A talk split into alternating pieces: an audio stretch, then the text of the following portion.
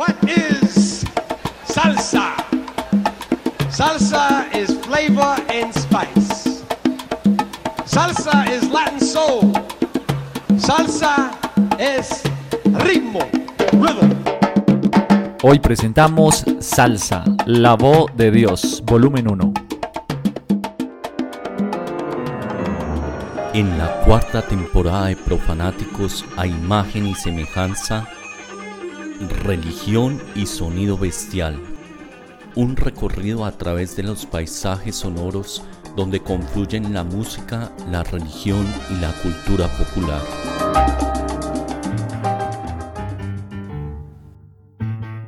La espiritualidad en torno a Dolumare o Alatala y demás orillas o deidades yorubas han permeado desde antaño en una atmósfera de ritmos y danzas con tambores, palmas, cantos o lamentos. Su sincretismo con el catolicismo a través de la santería en Cuba no solo ha sido una manera de conservación de la memoria, sino que inspiró la mística de la música con sonidos impetuosos con los que expresaban alegría, rabia, deseo o violencia en medio de una desazón por los procesos de esclavitud. Por ello, hablar de los orígenes de la salsa nos lleva a conocer las jerarquías celestiales afrocubanas, donde encontraremos el eslabón de toda una tradición musical que en nuestros contextos se ha materializado en la música latina. Hoy, Religión y Salsa, la voz de Dios, en el episodio 23 del podcast Profanáticos, a imagen y semejanza. Bienvenidos.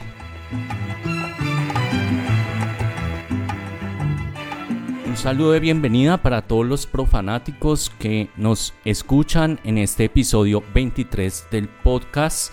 Les habla Simón el Mago y en esta ocasión estaremos hablando de la historia y las conexiones entre religión y la salsa este ritmo tropical tan conocido para nosotros y cuya influencia está muy marcada por lo que es la santería. Entonces, antes que nada, quiero saludar acá a los profanadores de la salsa en esta ocasión. Santo, ¿qué tal? ¿Cómo has estado? Hola Simón, muy bien. Hola Lucas. Por aquí saludándote y bueno, a punto de ensalzarme porque no he comido.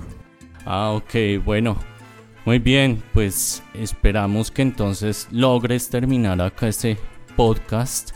Pero no, sé que lo disfrutaremos bastante porque además tendremos mucha música y mucha salsa, por supuesto. Lucas, hola, ¿qué tal? ¿Cómo están los panas? Muy bien, bien, bien. ¿Y tú qué tal? ¿Cómo has estado? Pues bien, aquí en clave con el tema de hoy. Bueno, pues muy bien. En este volumen 1 como les decía, estaremos hablando sobre los orígenes afrocubanos y sus influencias en la salsa, introduciéndonos en la santería. Es un primer volumen porque ya en el otro desarrollaremos un poco más la escena de la salsa intentaremos hacer otras conexiones. Entonces en esta ocasión estaremos acompañados por la clave sonora de Diego Andrés Aranda.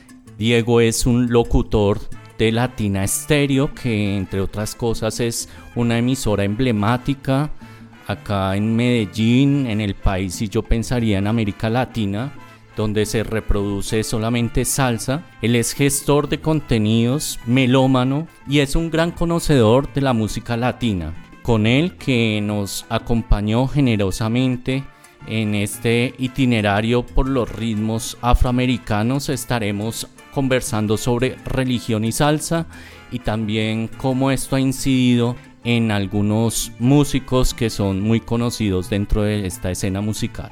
Entonces, un saludo para Diego Andrés y sin más preámbulo, iniciemos este episodio.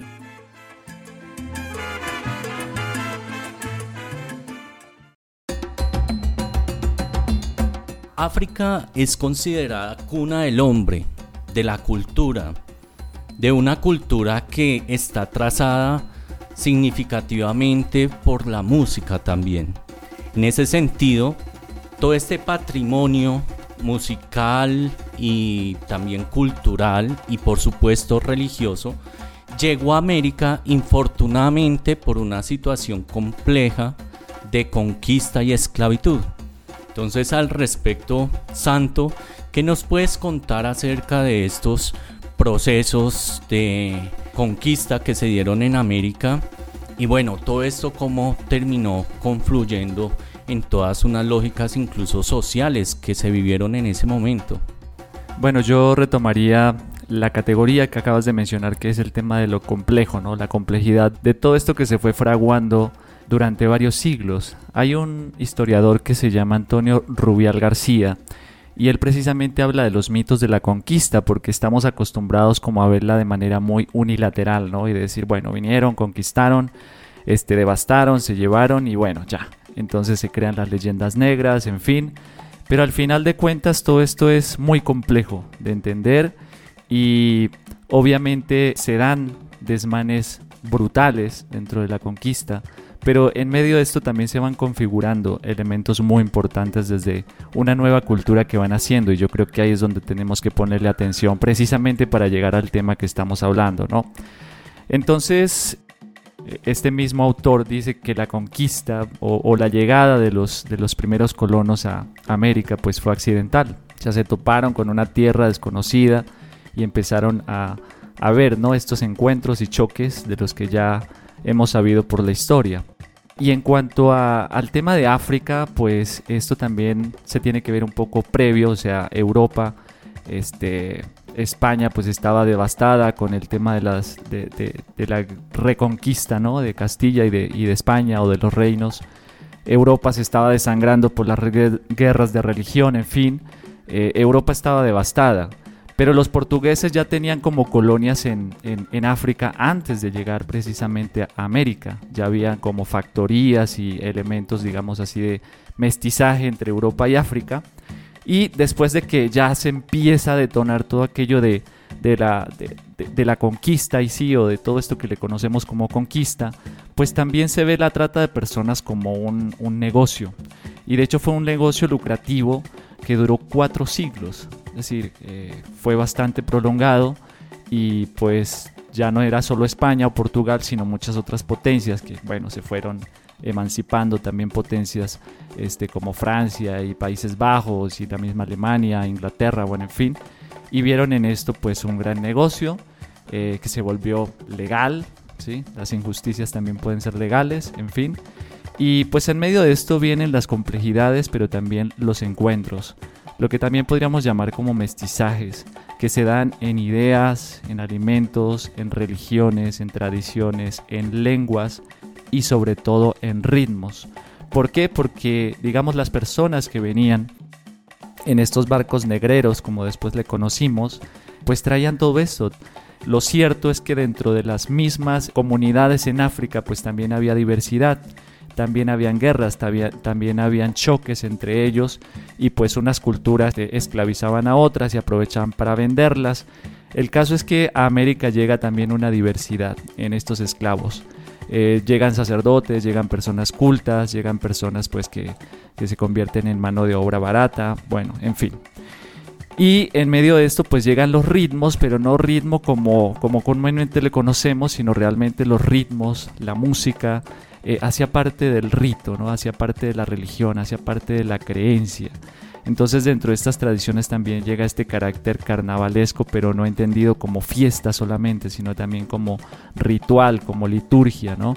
Entonces eso es importante saberlo también. Y sobre todo rescatar el tema del el mestizaje de símbolos, ¿no? Porque no es solamente un mestizaje racial, bien, que son los que tenemos hasta hoy, y que posteriormente ya a inicios del siglo XX pues se va precisamente configurando en ritmos de los cuales estamos hablando acá y pues que tenemos hasta nuestros días. Entonces, Kiriego pues nos va a hablar al respecto, ¿no? De cómo se fue configurando precisamente esto en torno a, a los ritmos y al sincretismo de, de creencias en torno a la música. Todo viene lógicamente de la conquista española, la traída de los esclavos, que traen como las primeras manifestaciones foráneas distintas a la tradición indígena que ve en América. Generalmente los esclavos que traían eran de Nigeria o del Congo belga, en ese tiempo era el Congo belga, la región del Níger. Y ahí eh, se empieza a repartir toda esta esclavitud por todo el Caribe y por Sudamérica. Entonces eh, van unas razas a Cuba, van otras razas a Haití, otras razas a Colombia y de ahí para abajo a Venezuela, incluso a Perú. Y entonces empiezan como todas a, repartirse todas estas culturas ocultas por el dominio, por, el, por la raza dominante que era la blanca, la española, la europea.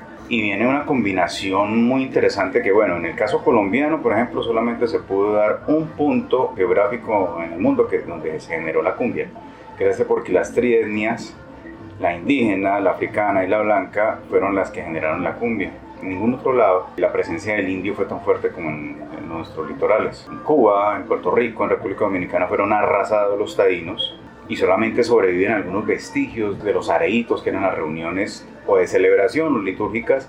Todavía no se sabe qué eran los areitos concretamente. Los areitos son muy importantes porque de ahí se desprende tal vez el único aporte indígena que hay en, la cuenca del Caribe. Y en Cuba, o sea, el indígena aportó las maracas, los idiófonos y, los africanos el tambor. El tambor. Los cantos, eh, los españoles, la guitarra, el español, los instrumentos, los violines, todos estos vientos, lo trajo el español. Entonces, ¿qué pasa? El caso concreto de Cuba, los barracones de los esclavos, viene toda esta música sonando en las casas de los amos, el minuet, los minuets, y los africanos reciben esa información indirectamente y la van combinando. Entonces, con el paso de los años, con el paso de los siglos, se forma la contradanza. La contradanza paso al danzón.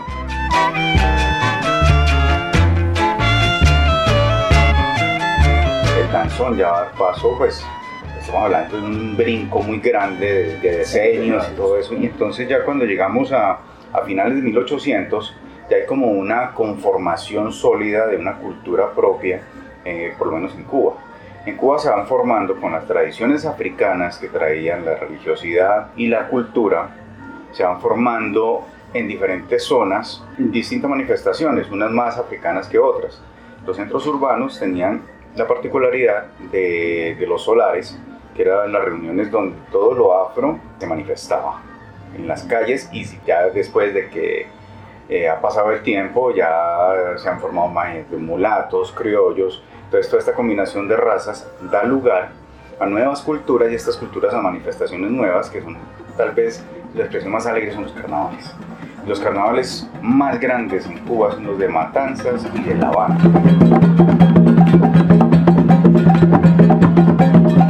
Ahí es donde vienen las congas y las chambelonas, que son comparsas que van a expresar los derroteros políticos, tanto en lo liberal como en lo, en lo conservador. Las chambelonas creo que son las conservadoras y las congas las liberales.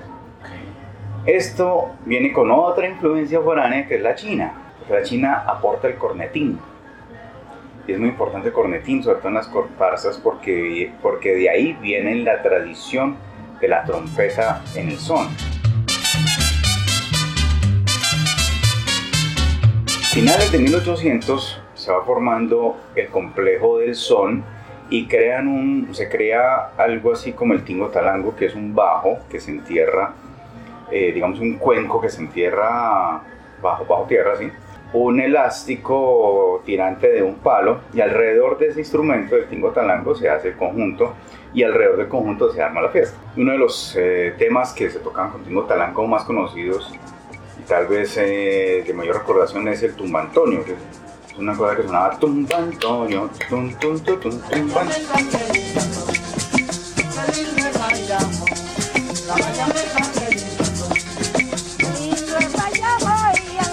Retaíla y letras muy sencillas y muy mezcladas entre lo afro y y lo español. Después de eso eh, surge como el son de Mateodora, que no es precisamente un son, lo que pasa es que se dice son a la usanza de los españoles, que es un son, es una canción, es una expresión sonora, pero no es la configuración del son como tal, que es una de las grandes confusiones históricas que hay. Se dice que el primer son fue el son de la Mateodora, y Teodora de Ginés y su hermana eran dos personajes como cualquier otro personaje que estaba expresando, lo que pasa es que fueron visibles, por porque fueron anotados tal vez en las crónicas de indios o alguna cosa más adelante. El caso es que mm, empiezan a configurarse como estos ciertos vestigios históricos y van dando lugares a configuraciones que no fueron comprobadas nunca. En todo caso, el complejo del son surge con el Nengón, que el nengón es uno de los primeros eh, ritmos que se tocaron ya como música sonera en el oriente cubano.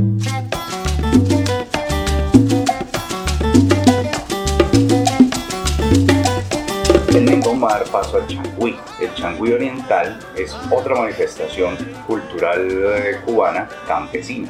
Y esto va a dar principal centro urbano que no era tan urbano, que era Santiago de Cuba, pero que es donde se gestó todo el, asunto del son. Y de hecho, Santiago de Cuba es la cuna del son.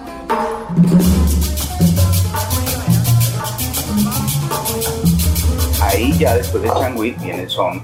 ¿Por qué? Porque viene el aporte de la clave. La síncopa viene a participar ahí como antes no lo había hecho. El 3-2, el 2-3. Y esa es la participación del africano en este desarrollo. Porque lo abro, viene, el- viene por lo percutivo y viene la clave. Entonces ya la guitarra española le transforman el 3 cubano. Le agregan, le quitan cuerdas, la transforman. Los cubanos siempre han sido muy inquietos, unos genios. Siempre han sido unos genios. Creadores natos.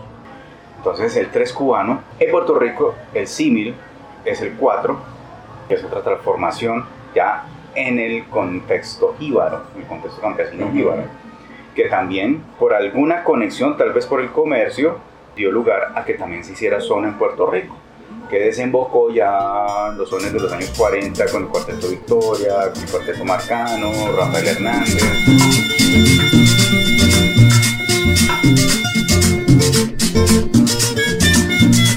todos estos en grandes soneros, Celso Vega, bueno. En Cuba ya saltamos al siglo, otro brinco grande, 1900, entre 1900 y 1910 surgen primeras manifestaciones de conjuntos, soneros, y se crea tal vez el primero oficialmente, que es el sexteto habanero.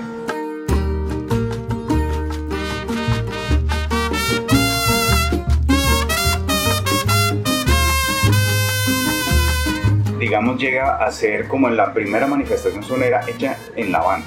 Viene el Sexteto Nacional también, Ignacio Piñeiro, crea, digamos, los primeros sones que todavía son recordados, eh, Mazón de la Loma, que es eh, uno de los tradicionales de Matamoros, Ignacio Piñeiro pues aportó otros con el Sexteto Nacional, y este Sexteto Nacional luego se transformaba en septeto porque ya viene una trompeta, entonces ya se agrega este, ya cambia el formato, todo esto es en lo musical.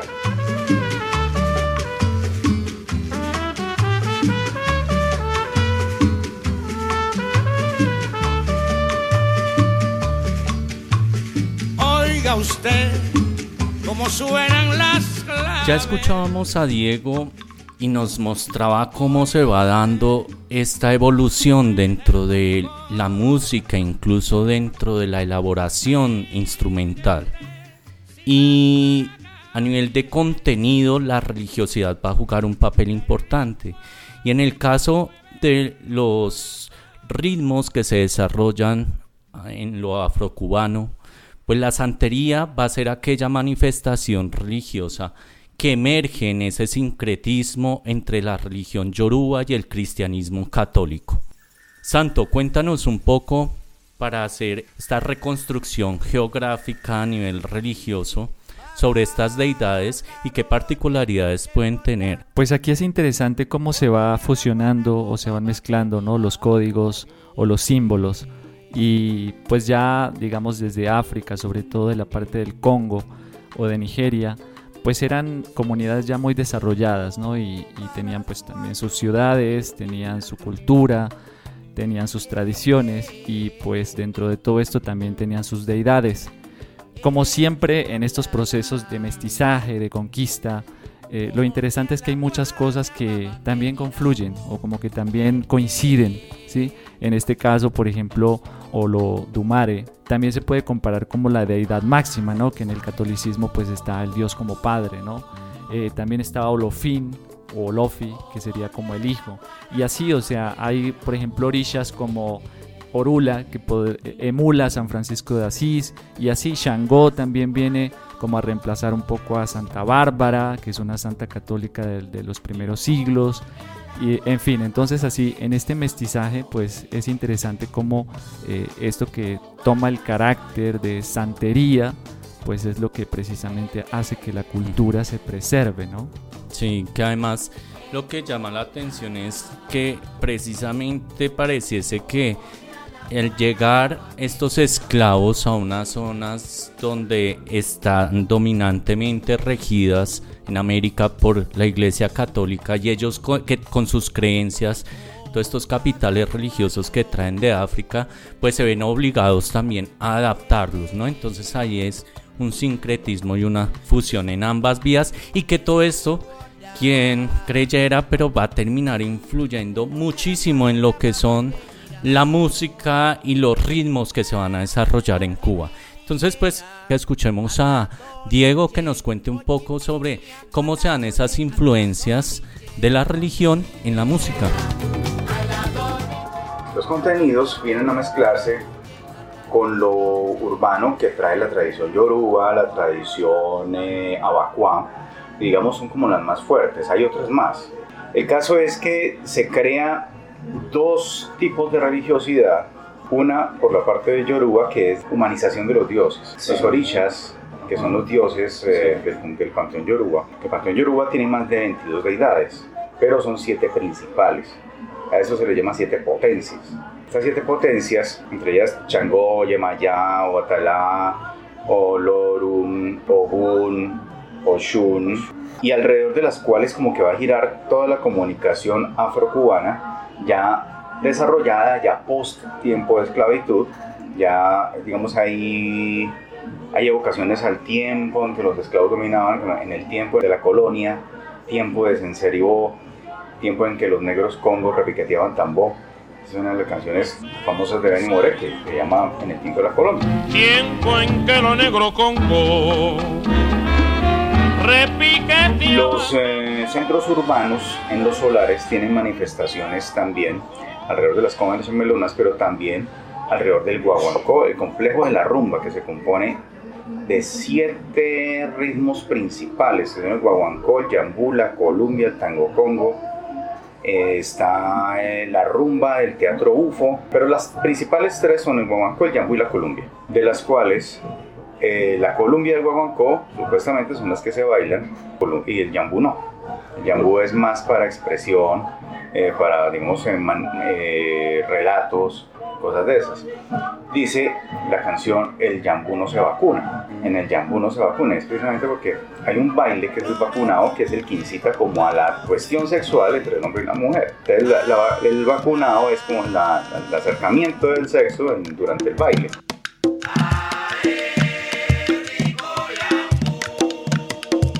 Vamos a ver, ver. Puede que se baile, sí, ya en las manifestaciones modernas, pero anteriormente eso era muy rígido. Es más, las mujeres no podían tocar los tambores, porque los tambores estaban destinados, sobre todo los tambores bata, estaban destinados a que los tocaran sacerdotes. Sacerdotes, que en este caso son los babalaos. Y los babalaos eran los únicos que tenían derecho a tocar esos tambores batá pero hay otros tambores, que son los tambores yuca, que pertenecen a otra religiosidad, que es la del palo congo. Hay una expresión, pasar de palo para rumba. Incluso de Palmieri tiene un tema que se llama de palo para rumba.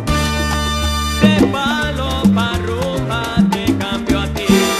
Así. Digamos, en el sentido estricto de la religiosidad es como cambiar de lo, de lo estrictamente religioso, porque el palo es muy ritualista. El, palo es más sagrado que lo yoruba, de la santería. Y la santería es lo contrario, es la humanización de los orishas y es ponerlos en el mismo renglón de uno, darles el trago, darles la comida, compartir con ellos y rumbear con ellos. Es como algo más mundano, ¿sí? Los rituales son mucho más sencillos y como un tratamiento a semidioses.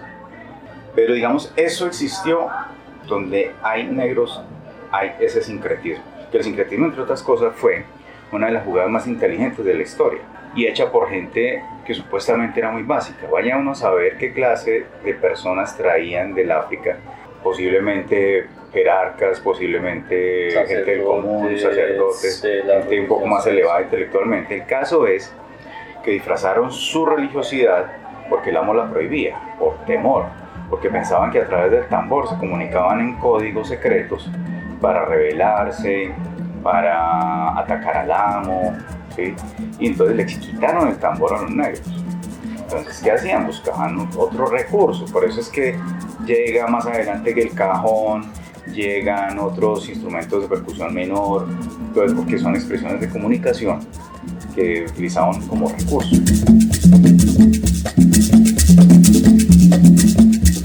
El tambor es, eh, digamos, el, sagrado porque el tambor es el- el portal que une al quien lo ejecuta con, con las alturas sagradas. El tambor es un, medio de comunicación realmente. Y por eso, pues, los rituales que incluso son confundidos, porque nosotros tenemos tal vez una visión, o sea, el cristianismo encerró el concepto religioso a la blancura, a, la pureza, a la belleza, a lo estéticamente agradable, y, de- descartó, defenestró y acabó con eh, los demás conceptos religiosos que existían de las otras religiosidades, los sacrificios, por ejemplo, todo eso, pues lógicamente sí, los sacrificios es perturbador, pero, pero hacen parte de la cultura. Son parte, digamos, un sacrificio de un gallo, un sacrificio de una vaca para ofrecer eso a los dioses, y eso viene de tiempo atrás, desde el Antiguo Testamento. Ya cuando llega supuestamente el Nuevo Testamento, llega Cristo para erradicar ese asunto de sacrificio, porque Él se sacrifica por nosotros y todo eso. Entonces, quienes impusieron la, la religión, la Inquisición y todo esto, eh, la hicieron a la fuerza de una manera más salvaje que los sacrificios que hacían estos santeros. Sí. Entonces todo esto va a determinar que el santero, el, el que está con su tradición yoruba, la esconda detrás de un santo blanco. Y ahí es donde viene el secretismo que tú mencionas. La Santa Bárbara, y se venera mucho, sobre todo en regiones como Monpós. Es curioso porque en Monpós hay como dos iglesias en todo el pueblo. Sí. Y una es Y una es Santa la, y la más bonita. Sí, sí, sí, sí. Que no Eh, es el centro, no es la parroquia como No es el- exactamente, no es la central, pero es la más chévere. Y, y Santa Bárbara eh, viene a ser, eh, a participar en esta religiosidad con San Lázaro, y San Lázaro con, bueno, con otros santos que están cubriendo la verdadera religiosidad de esto. Escuchábamos entonces cómo la salsa prácticamente va a ser un producto de toda una evolución de muchos ritmos que han sido plurales en toda la parte de Cuba, de República Dominicana y esas particularidades que han podido tener y cómo esto confluye en Estados Unidos, donde se va a desarrollar la escena de la salsa. En ese sentido cuando rastreamos nosotros pues a muchos de estos artistas nos damos cuenta que no es solamente el ritmo, no son solamente sus letras con esta influencia religiosa, sino que sus vidas también están trazadas en cierto sentido por toda esta obra musical que ellos desarrollan. Entonces, Lucas, ¿cómo se da ese desarrollo con estos músicos y qué particularidades nos puedes contar de pronto de algunos de ellos? Bueno, a lo largo del desarrollo de nuestros programas hemos entendido que la religión o las religiones hacen parte de la cultura de los pueblos y las culturas se heredan. La santería tiene su epicentro en el Caribe, como lo hemos venido diciendo. Por eso muchos músicos nacidos allí heredan esto como parte de sus costumbres. Incluso hay músicos y artistas que no se dedican propiamente al género de la salsa, pero que sí se les relaciona con el tema de la santería. Es el caso de Ricky Martin, de Gloria Estefan, de Daddy Yankee, incluso de Shakira. Pero pues, ¿cuál es la razón de todo esto?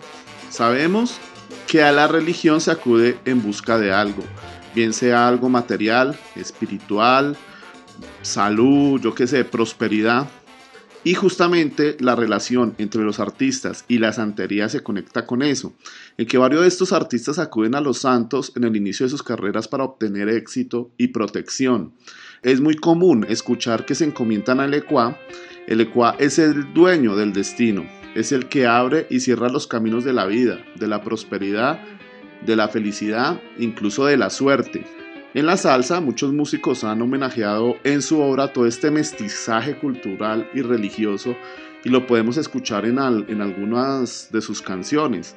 Por ejemplo, Yo soy Babalú de Richie Ray y Bobby Cruz, dedicado precisamente al Babalú Ayé, que está asociado con San Lázaro, y es el Orilla de las enfermedades venéreas, de las pestes y la miseria. Yo soy Babalo, camino a Arara y con mi trabajo la tierra tembla. La canción muy conocida, Que Viva Changó, de Celina y Reutilio, asociado con Santa Bárbara, que es el rey guerrero de la religión yoruba. de tu imagen bonita. Que viva Chango, que viva Chango. Para Ochun y Yemayá de Héctor Lavoe. Ochun es asociado con Juan el Bautista y Yemayá es la madre de todos los hijos en la tierra. Dentro de esos artistas siempre ha habido algo ambivalente de la relación de Celia Cruz con el tema de la santería. En una entrevista, un babalao dijo que ella era hija de Yemayá y que le pidió a este santo que le ayudara con un cáncer terminal que le descubrieron a los 30 años y pues Celia Cruz vivió hasta los 77, ¿no? Incluso Celia interpreta una santera en la película Los Reyes del Mambo del año de 1992 y pues también grabó varios discos con la Sonora Matancera dedicados al tema de la santería. Discos como Homenaje a todos los santos, volumen 1 y 2, Homenaje a la Madama, Homenaje a Yemayá y el muy famoso El Yerbero. Entonces ahí cada cual pues saca sus conclusiones de la relación entre Celia y la santería. Por supuesto, incluso hay historias y testimonios de que Héctor Lavoe era un brujo, ¿no? Pero creo Sí. que, bueno, todo eso queda sujeto a la discusión. Y qué mejor que Diego nos cuente un poco y nos dé su opinión sobre cómo ve esa relación entre los músicos y la santería o las creencias para que podamos seguir profundizando después a nivel de opiniones ya sobre cuáles son esas conexiones que se pueden dar en la música. Sí, la música cubana ha estado ligada a este esquema de la santería y las expresiones culturales, pues en el pasado no se dejaban atrás. Celia Cruz manifestó siempre que ella no era santera, pero que ella grabó esto porque son composiciones tradicionales de Cuba de, de otros autores. Changota Avenida es de Justi Barreto, Plegaria Laroye es Eligio Varela, Comade es una guaracha conga, bueno aquí se la acreditan a Celia Cruz, pero que ella haya compuesto algo no creo. Yembe Laroco, que es de Blanco Suazo, Mucorima Chocoto. Y así hay, hay diferentes autores que le escribieron al, al asunto de, o sea, no es que propiamente ellos se hicieran los rituales y todo esto. De esto se encarga la gente que está realmente imbuida totalmente en la religión.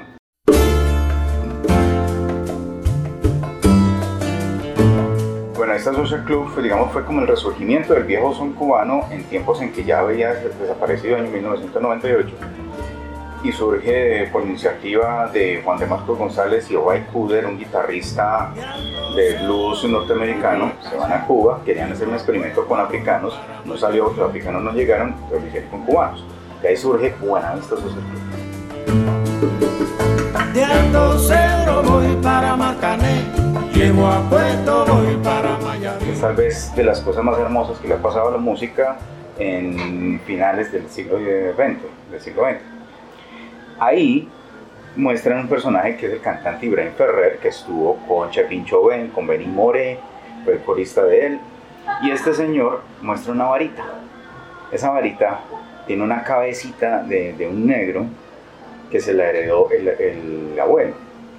Y es la representación de San Lázaro. San Lázaro es el compañero que siempre está con él cuando él sale a la calle, cuando se va a presentar y todo, siempre lleva su varita. Eso mismo le pasó a Benny Moré con su bastón. El bastón de Benny Moré estaba conju- conjurado, era conjurado por el abuelo. Y ese bastón lo acompañó siempre, tanto que lo dio para dirigir la banda gigante. No era músico, Benny Moré no era músico. Benny Moré era tenía un don natural para la música y le decía, pianista, yo quiero que esto me suene así.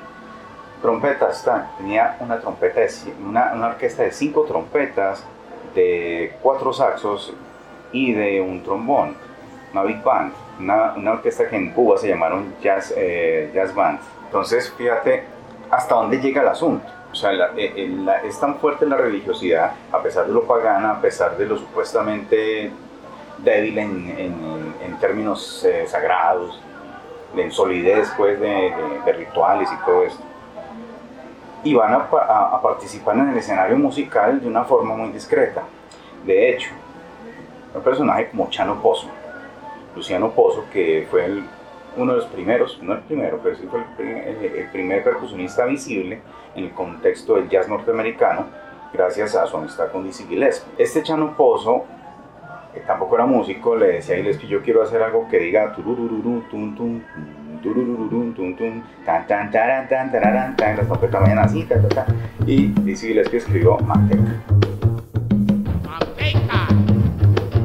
Viene Tintindeo,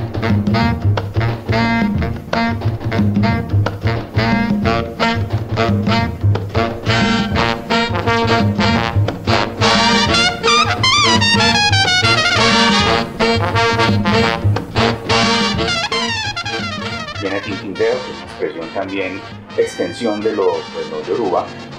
Y se decía que a Chano Pozo, Chano Pozo lo asesinaron en Nueva York.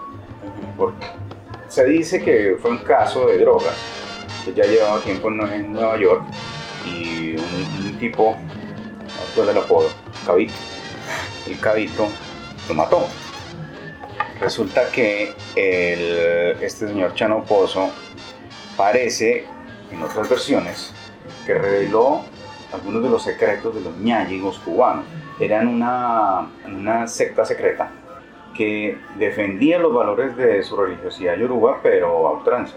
Estos ñáñigos se decían en, en- en las calles que ellos comían niños, que eran demoníacos y todo el cuento, ¿no? Sencillamente se reunían a hacer sus rituales, pero son rituales mal vistos, como el vudú.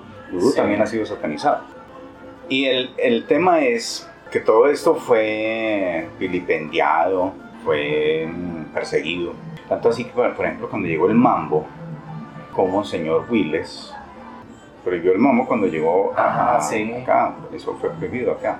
Tal vez por eso es que no se desarrolló tanto como la cultura del mambo aquí Sí. porque mm, yo he visto que, eh, digamos, en Perú, en Venezuela, como que la- el arraigo mm, es mayor, más fuerte. Aquí la, la salsa se construyó por otros asuntos más eh, ligados a lo, a lo cultural y por influencia ya de lo que pasa en Nueva York. Pero la base de los años 40, de los años 50 está casi que perdida. Solamente unos aguzados como Mancho Vargas o Víctor Bermúdez tomaron ejemplos del mambo y los adaptaron a su música. Pero los otros ya tomaron desde los ejemplos de los 60 en adelante.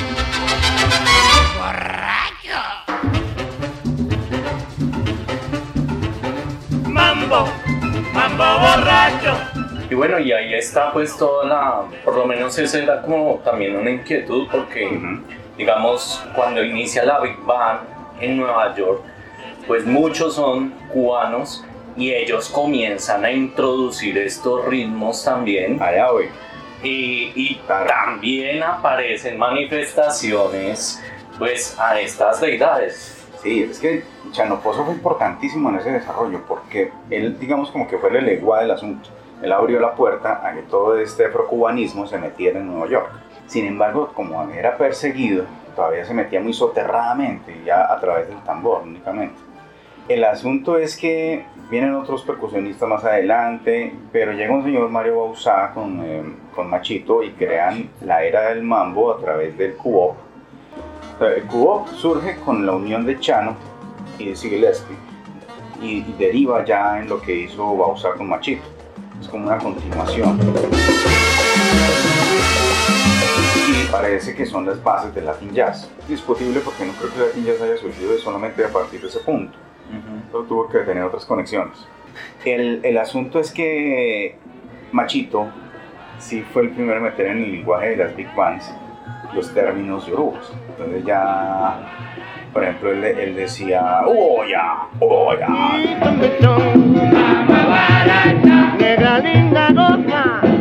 Todas esas cosas las metía dentro de los temas de mambo. Y ahí poco a poco se fue metiendo el asunto. Ya luego siguieron las posteriores migraciones, los cubanos, ya la revolución, se van los cubanos para allá y llevan todo ese equipaje de santería con mayor fuerza y los puertorriqueños eh, lo mismo. Entonces sí que en los barrios de Nueva York no falta la botánica. La botánica es, el, digamos, como el sitio de encuentro donde usted encuentra las soluciones a su vida Sí. a través de las hierbas, a través de todo el palomonte y de esas vainas. Sí. el desarrollo de la música va paralelo a esto y también se van haciendo combinaciones muy interesantes. Ah, por ejemplo, este personaje, Ramón Santamaría, que es el, el drums. Este era descendiente de Congo.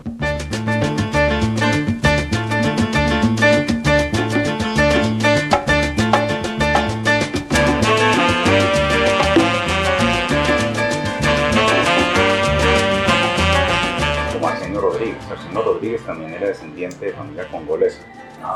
Sí. Pues por ADN, incrustado en Cuba, y estos señores se van a Nueva York y se llevan el tambor. Francisco Aguabella también tuvo discos en ese estilo, donde traían esa información africana y la grababan, porque digamos que contaban con un muy buen respaldo discográfico, entonces no era un riesgo sacar estos discos. Los sacaban y si pegaba bien, si no pegaba también porque la industria estaba bollante y había artistas y este mismo artista producía tres, cuatro discos al año. Entonces eh, todos te- tirados hacia lo que ellos buscaban, Latin Jazz o eh, Latin Soul, todo Sí. esto. Y, y también poder producir sus cosas tan personales como esta.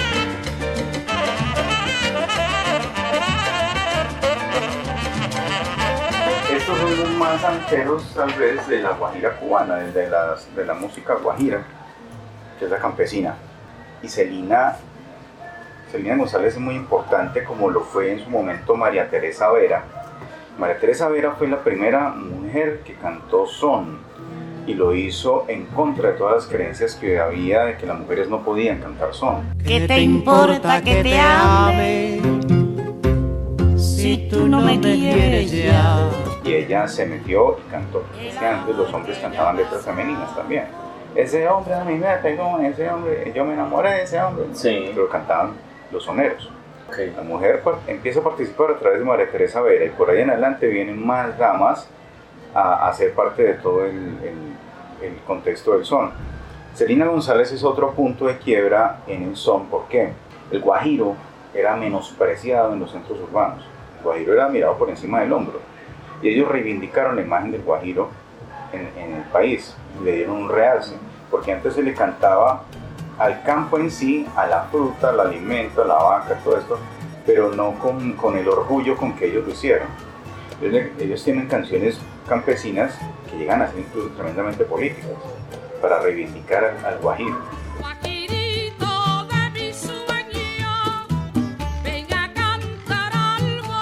Pero ellos fue muy fuerte el aspecto sincrético, el aspecto de, de- Sí. Entonces, San Miguel Arcángel, San Lázaro, Santa Bárbara esconden los orichas detrás. Entonces, por ejemplo, esto me tenían amarrado con P. Es una canción que habla tal vez de un hechizo. ¿Qué mano entraña tiene? O sea, ¿qué mano entraña tiene con P? Me tenía amarrado la muy maldita y con mi cuadro virado al revés. Me tenían amarrado con pe, me tenían pero me solté. Me Esa canción la hizo Truco, por ejemplo. Truco hizo una versión con esa que le canta yo Arroyo. Sí. me tenían amarrado con P. Y ya tenía varias versiones. Entonces, fíjate que todo esto viene a participar en el desarrollo musical con expresiones ya más adelante. Por ejemplo, este señor, Willy Colón. Willy Colón ya año 1967 sacó el primer disco, después saca otro, otro y llega este. Y hay una canción que se llama Aguanilé. Santo inmortal. En Aguanilé combina, yo creo que es el primer encuentro musical entre la santería y, y- y asomos de la religiosidad eh, cristiana eh, en combinación con, es como decir, yo soy santero con el permiso de Dios, porque en medio de la letra, si uno le pone atención en los coros, Héctor Lavoe mete un Kyrie eleison. Kyrie eleison es una canción sagrada del cristianismo, en, sobre todo en, en la parte protestante, eh, invoca la piedad. Eh, Señor, ten piedad, todo eso. Y incluso Ricardo Rey tiene un tema instrumental llamado Kyrie eleison, Sí. ¿sí? que evoca el himno, de hecho, en Estados Unidos. Sí, claro. ahí, ahí entra un, un- un tema interesante porque ya se mezclan las culturas, claro, es que ya en Nueva York se está cultivando mucha cosa. Ricardo Rey, Bobby Cruz, ellos en, en sus comienzos hacían canciones como Caboé, eh, cantaban a, a las, a la y todo eso, y llegan a los 10 años y cambian totalmente. Al parecer ya estaban como tocando fondo en términos de drogadicción y de excesos y cosas de esas, y algo los hace cambiar, una experiencia o una cuestión mística, y graban este álbum a sus 10 años de actividad y eh, incluyen un corte que se llama Le llaman Jesús. Hay como el primer eh, asomo de música de música religiosa ya tirada hacia el cristianismo.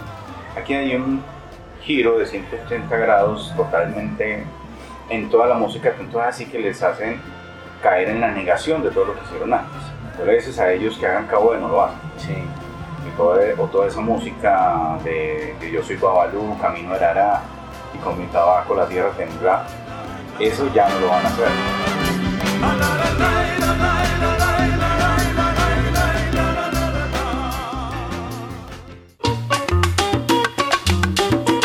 Cali, los niches, el salsódromo son símbolos de lo que puede ser la salsa en Colombia. Y recuerdo, por ejemplo, que en Perú, Cali era un epicentro para ellos donde se daba esta producción musical. Hay muchas historias, unos dicen que la salsa entra al país por los puertos, por Barranquilla, que es en la costa atlántica, eh, por Buenaventura, pero Cali es quizás el que roba el protagonismo.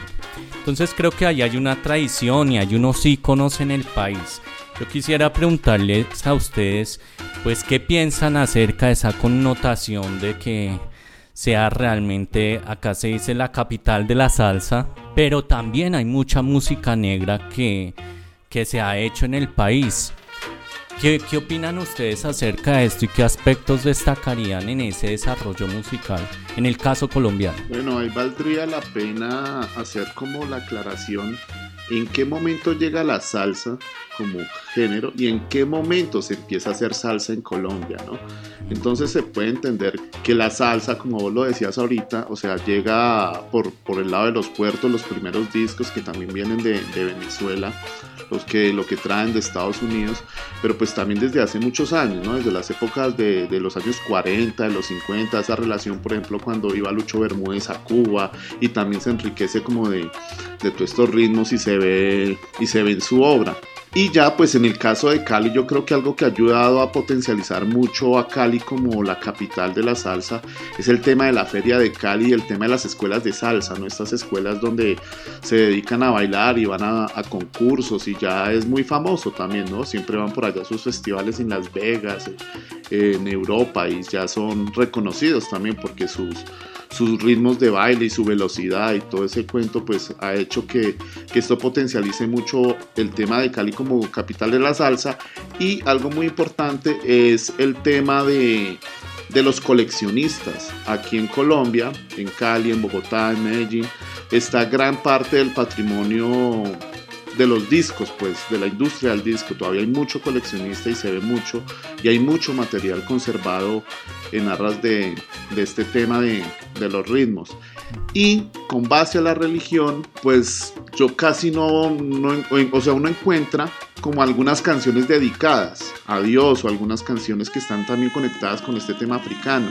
Incluso el caso de Joe Arroyo con una canción que se llama A Dios todo le debo, que inicia con unos ritmos muy africanos. Nos dio la luna, también es el claro. También es una canción muy, muy, muy católica, ¿no? El caso también de la, de la canción de Rebelión, que es este tema de, de África donde no le pegue a la negra.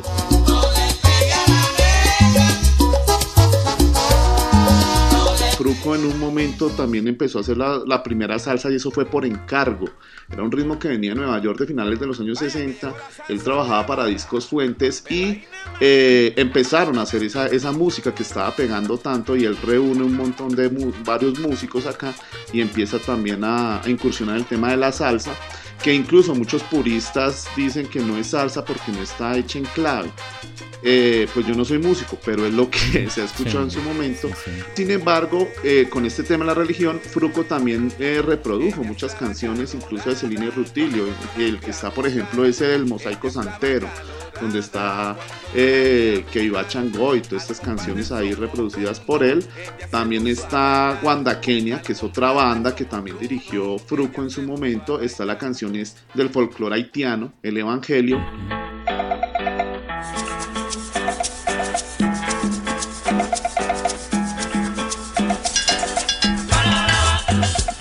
Y para terminar ahí con eso, eh, valdría la pena eh, empezar a mirar por los lados del Pacífico. En el Pacífico pues está el Chocó y hay una conexión ya eh, muy directa con todo lo que se trajo de África. Hay ritmos como el arrullo o el bunde que son canciones de cuna, ¿cierto? Que son como unos lamentos y unas cosas que se utilizan también en los velorios de los niños. Está el alabao, que es un canto a la exaltación religiosa, una alabanza dedicada a todos los santos, y esto es del Chocó. Y de pronto, o sea, no estoy asegurando nada, Jairo Varela puede tener esa conexión ahí porque Jairo Varela es el, fue el director del grupo Nietzsche, el director y creador del grupo Nietzsche, y él traía muchos de esos ritmos del Pacífico, o sea, se veía en la música que se hacía en, en el grupo Nietzsche, pues Jairo Varela era chocuano también.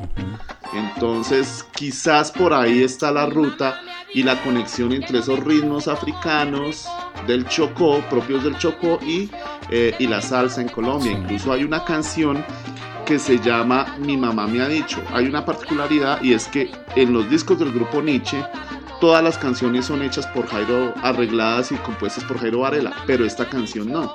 Esta canción hace parte del folclore chocuano. Mi mamá me ha dicho que no me Entonces creería que por ahí está la, la ruta y la conexión entre, entre estos ritmos. Bueno, que para los extranjeros, pues el Chocó es queda en el litoral, es zona costera donde son comunidades negras, igual que en la costa atlántica, quizás la comunidad más antigua que es de la época, precisamente desde la conquista, que es el palenque, ¿no? Y donde también se va a desarrollar música, entre eso la cumbia, ¿no? Santo. Sí, que de hecho estos dos, digamos, apartados geográficos son como los más importantes eh, a nivel de cultura afro en Colombia, ¿no? El tema del Chocó, eh, por historia conocemos que las personas que se emancipaban o incluso compraban su libertad, eh, se les conocía como cimarrones, ¿no? Que eran los que se iban hacia las montañas o hacia otros lugares apartados donde no los molestaran, ¿no?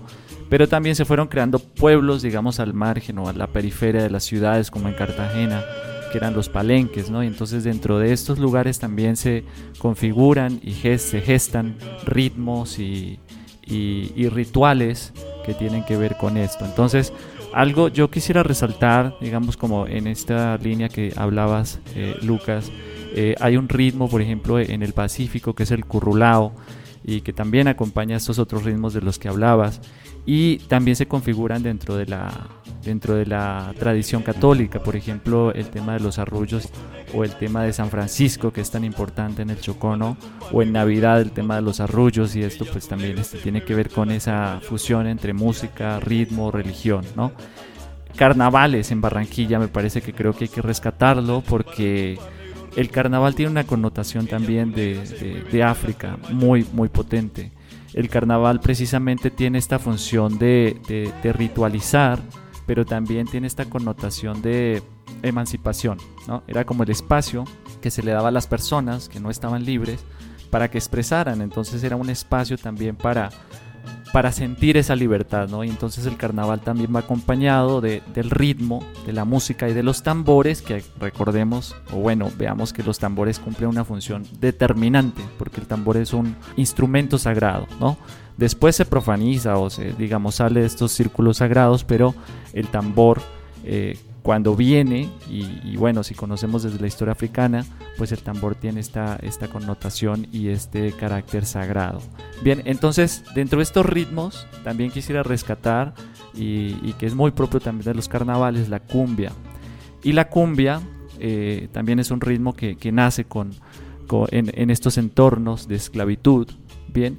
Y hay una particularidad que me llama la atención que este, es por qué se baila la cumbia de tal o cual forma, ¿no? sobre todo en Colombia. Aquí en México la bailan como si fuera salsa, pero en Colombia se baila con el pie arrastrado y era precisamente eso, el ritmo ¿sí? de la música se juntaba con el grillete del esclavo y por eso el ritmo iba con el pie arrastrado. Entonces me parece muy importante también rescatar esto. Eh, digamos al margen del tema de, la salsa, eh, podemos rescatar esto porque también hace parte de los ritmos, ¿no? de los ritmos y estas ritualidades que, que tienen las comunidades afros en los siglos desde el 16 hasta el 19, 20, ¿no? Y que creo que era el propósito en este podcast. O sea, se pueden dar cuenta que tocamos la salsa, pero er, era necesario hacer esa génesis desde lo africano, desde cómo incide Cuba y cómo muchos de estos cubanos terminan en Estados Unidos influyendo en otros ritmos como el jazz, ¿sí? como la, pues la salsa, el blues, África siempre ha estado penetrando en todos estos espacios. Entonces creo que no es más sino un preámbulo o más bien terminar en punta este podcast porque sí vale la pena que en el volumen 2 retomemos ya algunos aspectos muy generales de lo que fue esa escena en Estados Unidos, esas influencias que también tuvo, que ya hoy bosquejábamos algunas cosas sobre este tema y bueno, que ya lo miremos como ha incidido, por ejemplo, en el caso de la literatura y en la cultura popular, que es un aspecto que desarrollaremos también con nuestro invitado. Entonces, pues nada, muchas gracias por este espacio brindado, un agradecimiento a Diego Aranda por haber compartido también estas reflexiones y todo este conocimiento allí desde la emisora Latina Estéreo. Entonces esperamos pues volverlo a tener en otro episodio de Profanáticos hablando de otra relación de la música con la religión.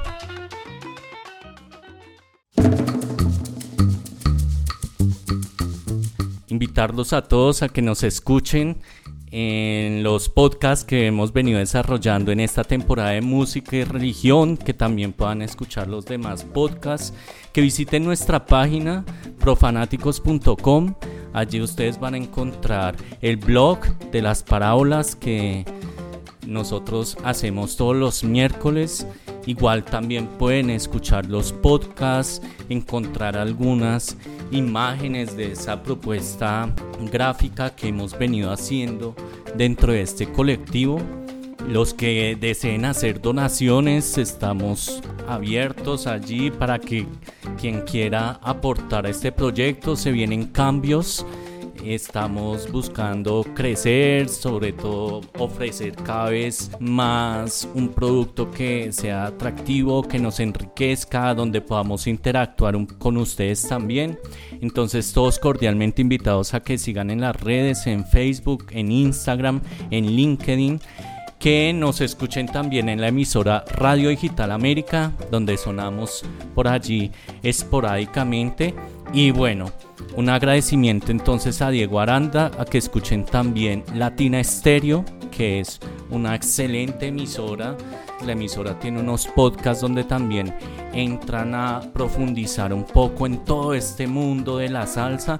Entonces, qué mejor que también se conecten y que sigamos explorando todas estas conexiones. Yo creo que uno ha bailado muchas de estas piezas y lo último que se pone a pensar es cómo están cargadas de un sentido religioso muy profundo, muy santero, donde probablemente incluso puede ir en contradicción con muchas de nuestras creencias, ¿no? Es que alguna vez hablaba yo con un amigo músico que estaba dedicado al tema de la persecución, precisamente todos estos ritmos del Pacífico, y él me decía que toda esta música que se generaba con tambores era una música vientral, no entraba por los oídos. Entonces, de pronto, por eso es que la gente ahí le para más bolas al ritmo y se preocupa más por bailar o incita más al baile que de pronto a sentarse uno a escuchar qué es lo que dice cada canción. De ahí incluso el tema del el reggaetón, también los ritmos como han pegado, porque precisamente lo que más hace énfasis es el sonido, ¿no? De estos bajos y de estos tambores, entonces... Y que lo religioso siempre estará conectado al aroma, al sonido, a la experiencia corporal, ¿no? Entonces, de ahí lo valioso. Pues un agradecimiento a todos y Santo, ¿con qué nos vamos entonces en el volumen 2? Muy bien, pues en el volumen 2 vamos a seguir con el tema de la salsa, también eh, con nuestro título de Salsa, la voz de Dios, volumen 2. Y pues aquí hablaremos de lo que es la literatura, la gráfica popular y tendremos eh, a un gran invitado también que es Alejandro Villa Gómez, quien nos va a acompañar. Y pues si no escuchan el primer podcast, le mandaremos una plegaria a Shango para que los castigue. ok, pues todos invitados entonces a que nos acompañen en el próximo podcast. Y Lucas, ¿con qué saludos nos vamos y qué tema tenemos? Bueno, muchísimas gracias a todos por escucharnos, a mis compañeros de mesa y obviamente pues a Diego por su valiosa intervención. Eh, vamos a enviar un saludo en la ciudad de Bogotá a Andrea Merchan, a Daisy Díaz en Barcelona y a su bebé. Y por último, también en la ciudad de Bogotá, a Jorge Sosa Chinome, aquí de sus compadres, los profanáticos. Para ellos un saludo. Bueno, nos vamos con la canción. El pasado viernes 20 de agosto partió de este mundo el judío maravilloso, Larry Harlow, dejándonos un gran legado musical, entre eso la primera ópera salsa de la historia, del año 1973, del álbum Homie I Larry Opera, inspirado en la ópera Rock Tommy de la banda inglesa The Who del año 69, la canción Cari Caridad.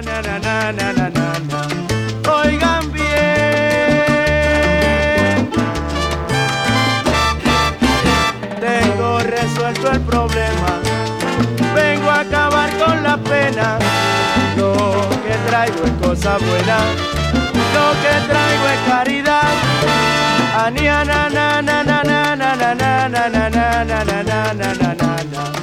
Oigan bien.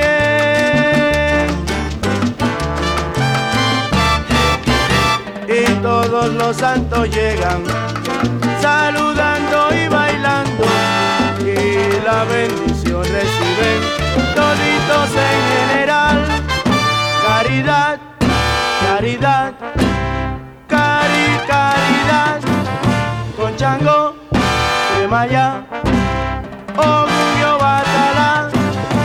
Y ahora le voy a explicar